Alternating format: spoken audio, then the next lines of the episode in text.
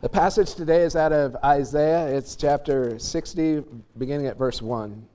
Arise, shine, for your light has come, and the glory of the Lord has risen upon you. For darkness shall cover the earth, and thick darkness the peoples. But the Lord will arise upon you, and his glory will appear over you. Nations will come to your light, and kings to the brightness of your dawn. Lift up your eyes and look around. They all gather together, they come to you. Your sons shall come from far away, and your daughters shall be carried on their nurses' arms. Then you shall see and be radiant. Your heart shall thrill and rejoice, because the abundance of the sea shall be brought to you, the wealth of nations shall come to you. A multitude of camels shall cover you, the young camels of Midian and Ephah. All those from Sheba shall come. They shall bring gold and frankincense and shall proclaim the praise of the Lord. So, our word for this morning. Light went out. uh, this morning, we're going to be focusing on moments. Um, it's the epiphany of the Lord, but moments are gifts that God sends our way to draw us nearer to Him and nearer to each other. And we're going to be focusing on us, those kind of things that give us that aha, right? That revelation and epiphany. And to help with that, we're going to explore what it means to this Epiphany of the Lord day? No? Okay.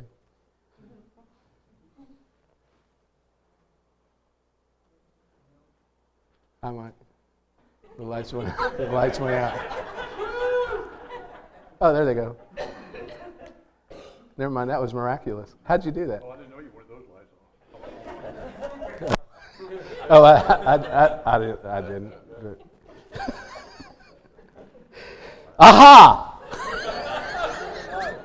Let there be light. I'm going to talk about light today. Welcome to Arbor Point Church. Um, now, a lot of us in here are probably not familiar with the church calendar, so I'm going to walk through the liturgical calendar, the church calendar. We just come out of the season of Advent. That's the time when when we celebrate the advent of the Lord or, or the coming of the Lord. It comes from the Latin word advenire, which means to come. Uh, that's when we that's a time of anticipation of the birth of Christ, but also and, and, and the return of Christ. The time that starts after Christmas and that follows that is known as Christmas tide. You might know it by another name because there's this weird song about partridges in a pear tree and stuff, but this is the 12 days of Christmas. Actually starts at Christmas and runs to January 6th. January 6th is the, day, is the Epiphany of the Lord Day. Now, that happened to be on Friday, and so we're going to talk about it today um, on this Sunday. And, and, and then after this will be Lent, will, will come. I think March 1st is Ash Wednesday, and then the time of repentance known as Lent, which will lead us into Easter, Palm Sunday, and then the following week will be uh, Easter. By the way, that's also when we're going to be doing confirmation for our youth. Will be happening during that period of time. And then after, after Easter, we have time up until the Pent- day of Pentecost, and then we have what's called normal time, which is really there ain't nothing much special going on. So that goes all the way up until All Saints' Day, and uh, which is the first Sunday in November. And then that's at the end of that, we go into Advent. Now, Advent, it, no, wait, I already said that. So that's the liturgical calendar. And today we're going to celebrate what's known as the Epiphany of the Lord. It's the oldest of the Christmas festivals. It, it originally was the most important. It's not anymore, um, at least not in the Western world. But it was the oldest. The word epiphany comes from a Greek word epiphaneia, which almost makes sense, right? Which, which means shining forth or manifestation or revelation. It's a time when we seek the revelation of the Lord. The Epiphany of the Lord is a time when we celebrate the ways that Jesus revealed himself to us. Now, he did that in, in several different ways. One, when he was baptized by John the Baptist, right? And, and, a do, and, and the Spirit as a dove descended, and, and the voice, This is my Son in whom I am well pleased. That was a revealing that Jesus wasn't just another dude that John the Baptist was dunking. This was, this was a special Spe- that's probably irreverent, wasn't it? oh well. Also, the Magi. So you've got these Magi who come, and we're going to talk about this a little bit later in the message. But the Magi came from like Persia to, to visit with Jesus, and that was another revealing uh, of, of God. And another is the wedding at Cana where Jesus turned water into wine. That was a, something, you know, not just anybody could show up at a wedding and turn water into wine, right? But Jesus managed to do it. That was a revealing of who God was. So those are times when, when God revealed that Jesus was something a little bit special, actually a lot special, that he was indeed God in human flesh, God incarnate, Emmanuel from the season we just came at, God with us. Jesus is, is God with us. And those all show that, that this is that Jesus was very, very special. God intervened, was made known, and nothing was the same again.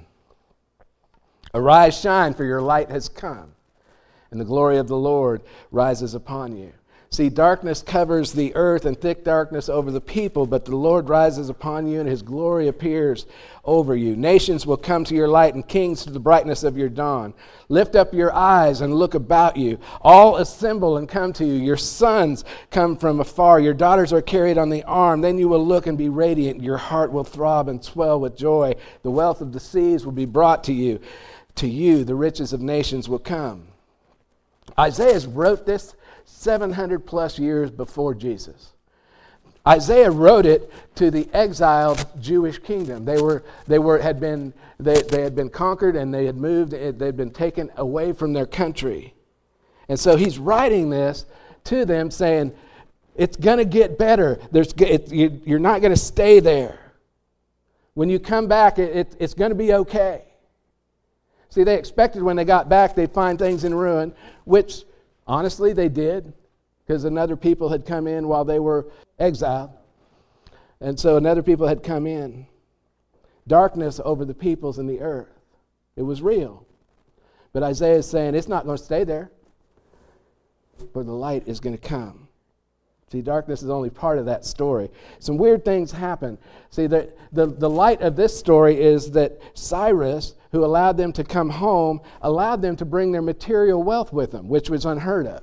Here, you've, you've conquered a people, you've taken them out of, out of their place, they're now exiled from where they were. You have them, you have all their stuff, and then you say, okay, you can go back now. And by the way, you can take your stuff with you. That was already a, something that wouldn't normally have happened in the kingdoms of that time. The people were able to find hope, even though it was dark. And that brings me to, to an eternal truth. One of, if I had points, this would be one of the main ones. There is hope, even if there is darkness. There is hope, even if there is darkness. That's one of our truths that we can grab hold of, that we take with us everywhere that we go. Now, one of the awesome things about Scripture and why please get involved in a small group, in a study, study at home, do, do something. It's better with other people because it, it allows us to learn from more than just our own place. But Scripture has depth.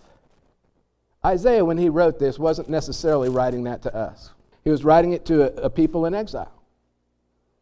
Hey, you're going to end up going back. It's gonna, you're going to make it. It's going to be okay. But God, through Isaiah, you know who he was writing to? Us. Scripture has depth. 700 years before Christ, 2,000 plus years before us today, God has a message. Arise, shine, your light has come. The glory of the Lord shines upon you. See, we can use an epiphany. We can use a revelation. I love that song because that, you know, give me a revelation. Please, Lord, give me a revelation. Show me what to do. I've been trying to find my way. I haven't got a clue. Tell me, should I stay here? Do I need to move? Give me a revelation. I'm nothing without you. I'm nothing without you. Right? We need a revelation. We need an epiphany today. We need God to move in our lives, through us, into this community in ways that are beyond belief. There are 134 chairs in here. You know how I know that?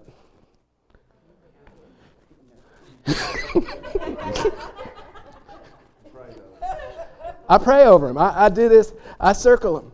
I Jericho them seven times. Every chair in here represents somebody in our community who doesn't know Jesus. This chair, these three rows, 18 people don't know Jesus. They're out there. Why aren't they here? Praying God will bring us to the courage to go into this community so that they go, What in the world is going on at Arbor Point Church? Well, you know, they're, they're praying for waitresses at Arbor Point Church. It's crazy. Every chair in here represents a soul that needs Jesus. Pray for them. It's 134 chairs. You don't have to circle them. Can if you want. One day we'll probably do that. We'll just walk around here praying. But pray for. Pray for them. They're there. They're in this community. They're looking for, for, they don't even know they're looking for Jesus, but they're looking for Jesus. Arise, shine, for your light has come. Your light has come. And the glory of the Lord shines upon you. That's God's call to us. It's his call to his body, the church. How powerful would it be if we took up this mantle, this cross? If we rose from apathy, rose from busyness, and became who God called us to be. Be you for Him. Live that out. This is a time for an active faith, a moving faith. We are the light of the world, and light will always overcome darkness. And it may, I understand, it may be that right now in your world that it seems like it, you know, light is dwindling and the darkness is overwhelming and it's consuming you. Life has overwhelmed you in this moment. You don't know what to do. If that's you, I hope that you grab hold of this passage of Scripture. Isaiah's words to the Israelites are meant for you this morning. There is a day coming for you. There is a day coming for you, a moment in which you're going to shine. And I know that's kind of mysterious. Well, where is it? Well, keep plugging away because there is a day coming when you're going to shine. God is with you. God is with you. Tell the person around you, God is with you. Grab hold of that. God lives in the moments of our lives. Now, the Apostle Paul knows about some of those mystery stuff. I mean, he was going to Damascus and he has this, this crazy experience where, where a big light blinds him and stuff. And, and he goes from being one of the most outspoken zealots and chasers of, of and, and, persecutors of Christianity to being the writer of most of the New Testament. I, I mean, talk about a trans, transformation from over here to over here. But he saw something different. Hear what he said in Ephesians. For this reason, I, Paul, the prisoner of Christ Jesus, for the sake of you Gentiles, surely you have heard about the administration of God's grace that was given to me for you. That is, the mystery made known to me by, say it with me, revelation, as I have already written briefly. This mystery is that through the gospel, the Gentiles are heirs together with Israel members together of one body, shares together in the promise of Christ Jesus. Now, that doesn't sound radical unless you look at who Paul was. Paul was a Jew. Did you know that? Everybody's, yeah. The world to Paul was made up of two kinds of people. Can you guess what those two kinds of people are? The Jews and the not Jews. Yeah, the Gentiles, the not Jews. There was the chosen, who were and the unchosen, who were everybody else. Those were the two kinds of people that Paul is talking about. And now he's saying this, this in here. He, the Gentiles are heirs together. I mean, this is a multi millennial belief that the Jews are the chosen people and everybody else is just not chosen. And he wrote that. There were no other divisions that concerned Paul. Jew and Gentile, chosen, unchosen. So, this mystery is that through the gospel, through Jesus Christ, who was a Jew as well, we become heirs together with Israel, members together of one body, sharers together in the promise in Christ Jesus. It was radical.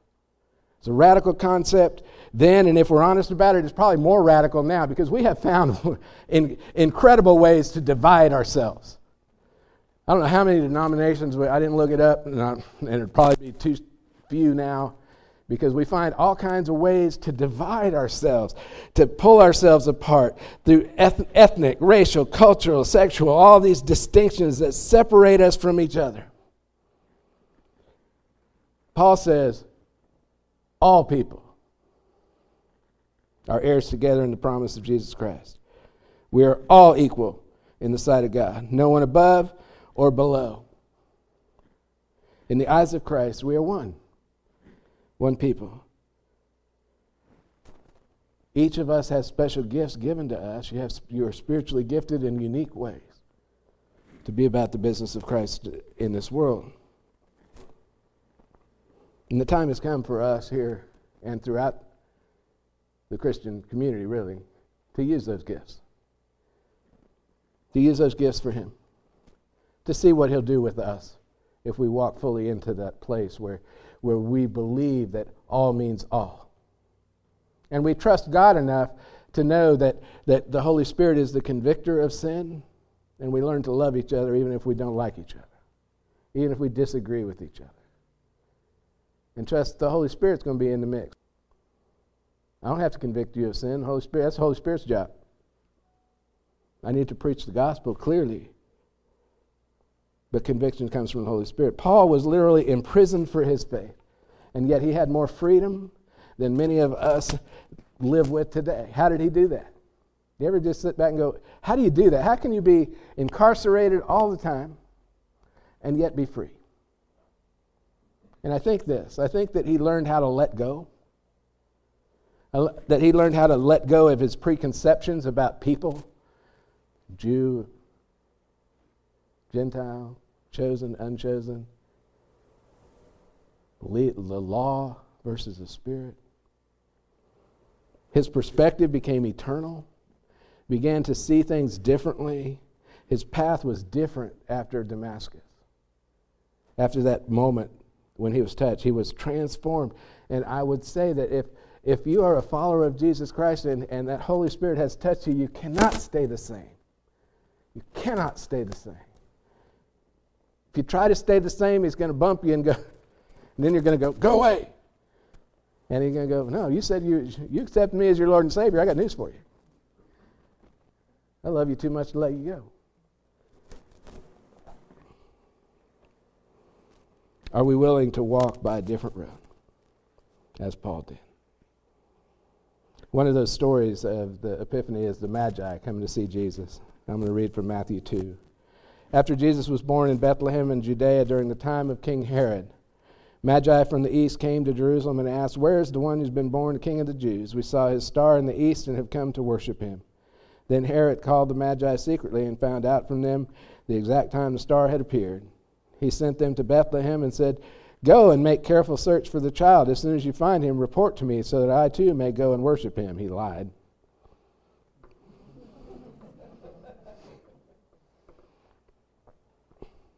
Wait, that's not in there. he still lied. On coming to the house, they saw the child with his mother Mary, and they bowed down and worshipped him. Then they opened their treasures and presented him with gifts of gold and of frankincense and of myrrh. And having been warned in a dream not to go back to Herod, they returned to their country by another route. The Magi were wise men. It's likely that they were priests among either the Babylonians or the Persians. And it's likely also that they learned of this Jewish prophecy because of the exile. That, that when, when the Israelites were exiled into, the, into their country, then they, they heard about this prophecy. That's likely how they did. And they traveled to Jerusalem from what would have probably been the Iran or Iraq area.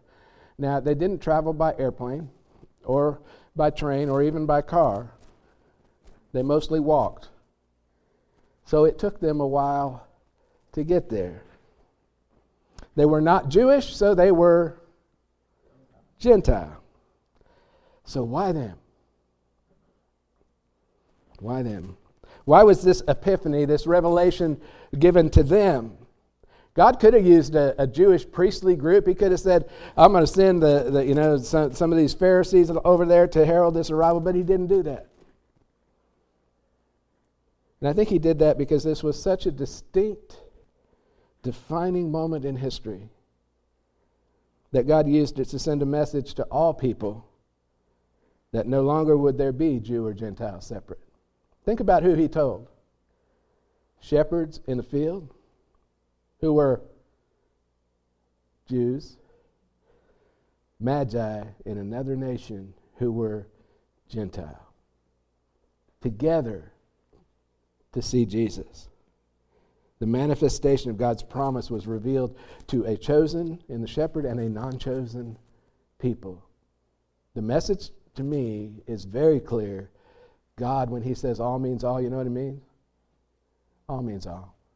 All means all. And that led to that moment in history when everything changed, when the epiphany happened, when that revelation happened, and nothing was the same again. If you could capture a moment in your life, just one, what might that moment be? Would it be a moment of regret? Wish I hadn't done that. A moment of joy? A moment from your past? What would that moment be? Erwin McManus, he wrote a book called Chasing Daylight. And he wrote this. He said, How many of us haven't spent many moments reflecting on moments lost, unaware that moments lost in regret are exactly that moments lost? If we could take a moment, seize it, and squeeze out of it all the life in it, shouldn't that moment be in the future rather than in the past? What if you knew that there was a moment coming, a divine moment, one where God would meet you in such a way that nothing would be the same again? What if there was a moment, a defining moment, where the choices you made determined the course and momentum of your future? How would you treat such a moment? How would you prepare for it? How would you identify it? Moments are as numerous as the stars in the sky and the sands in the sea, and any of them could prove to be your most significant divine moments. Within those moments, a handful will become the defining moments in your life. Now, hear this. However mundane a moment may appear, the miraculous may wait to be unwrapped within it. You rarely know up front the eternal significance of a moment. The moment that you must seize right now is the one right in front of you. Arise, shine for your light has come. The glory of the Lord rises upon you. Isaiah is sending this message. He's sending it to you, He's sending it to me. Your moment has come. Your light has come. It's time to turn the corner. It's time to embrace this moment. See, the epiphany of the Lord is not some dry, churchy, liturgical thing from way back that we go, oh, well, it must be that. It's January 6th, therefore, that means it's this. It's a current revelation of God in our lives. God didn't quit revealing himself to us. It's not just about what God did, it's about what God will do. I was in Athens some years ago and heard Reverend Chuck Hodges, and pray for Chuck. He's going through some medical stuff. He was told this story about uh, Congressman and Ambassador Andrew Young. His daughter came to tell him that she was feeling called to go to Uganda as a missionary. Andrew Young, the parent, told his daughter that it was too dangerous. But she said it was dangerous in Atlanta. He then told her that she needed to finish school. There'd be time for that later, but she said the call was for now, for this moment in her life. After continuing the argument for a while, he did as most of us Christian parents do. He told her he would think and pray about it and get back to her. And as he was doing so, he realized that he had intended to raise his daughter to be a respectable Christian. He didn't know he'd raised a real one. We're entering into a critical year here at Arbor Point. This is going to be a year of revelation for us, a year of epiphany. Our God is active. I've loved watching God move in this place. I pray that we begin to share that with others in our lives, that we come in contact with, with waiters and waitresses and those in our community who may not know, one who, who belong in these chairs. That we're willing to share a little bit about what God is doing in our lives and doing in the lives of those here at Arbor Point. God is continuing to reveal himself to us continuing this mystery uh, of revelation. If we'll open our hearts to Him, as the song says, we will see things in a new light. We're willing to let go of maybe some of the things that keep us bound up. We have a vision team. I mentioned earlier meeting on the 17th. Pray for the vision team. Leadership retreat is this Saturday on the 14th. Pray for, for that. We're going to be looking at everything we're doing, everything we're doing, and deciding if it's where God would have us and what He'd have us be doing. And then go to the place that He's called us to go, wherever that is, whatever that looks like. You know, I, I've, I've been here six months. You know how many people have come to know Jesus in this place in the six months that I've been here?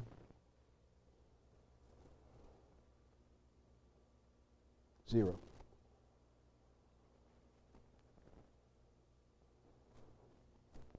Said, Mike, you're not doing a very good job. And I'm looking at that, by the way. How can I reach into this community? You know, we've been waiting on a house to sell and just can't keep doing that. So we're going to engage. But it's not just me. If we want to make a difference, if we want to see God in our community and see lives transformed, we have to become willing to share what He's doing with others. We have to. And I pray that we do. Cover, cover us in prayer. I'm in prayer for y'all. I'm in prayer for Arbor Point. I know, you know, I tell I tell people this here all the time because it's just such an amazing thing. This is the first place that I've been where the heart is right, and I refuse to believe that where the heart is right, God is not going to do some amazing stuff. So we may be in the midst of of some financial stuff and some other things, but I'm telling you, God is going to move in this place and things are going to become amazing. It's going to be very cool. And, and so pray for that because it, it's got to be about Jesus. It's got to be about Jesus. Arise, shine, for your light has come, and the glory of the Lord shines upon you. Amen. Amen. Amen. Grab hold of that.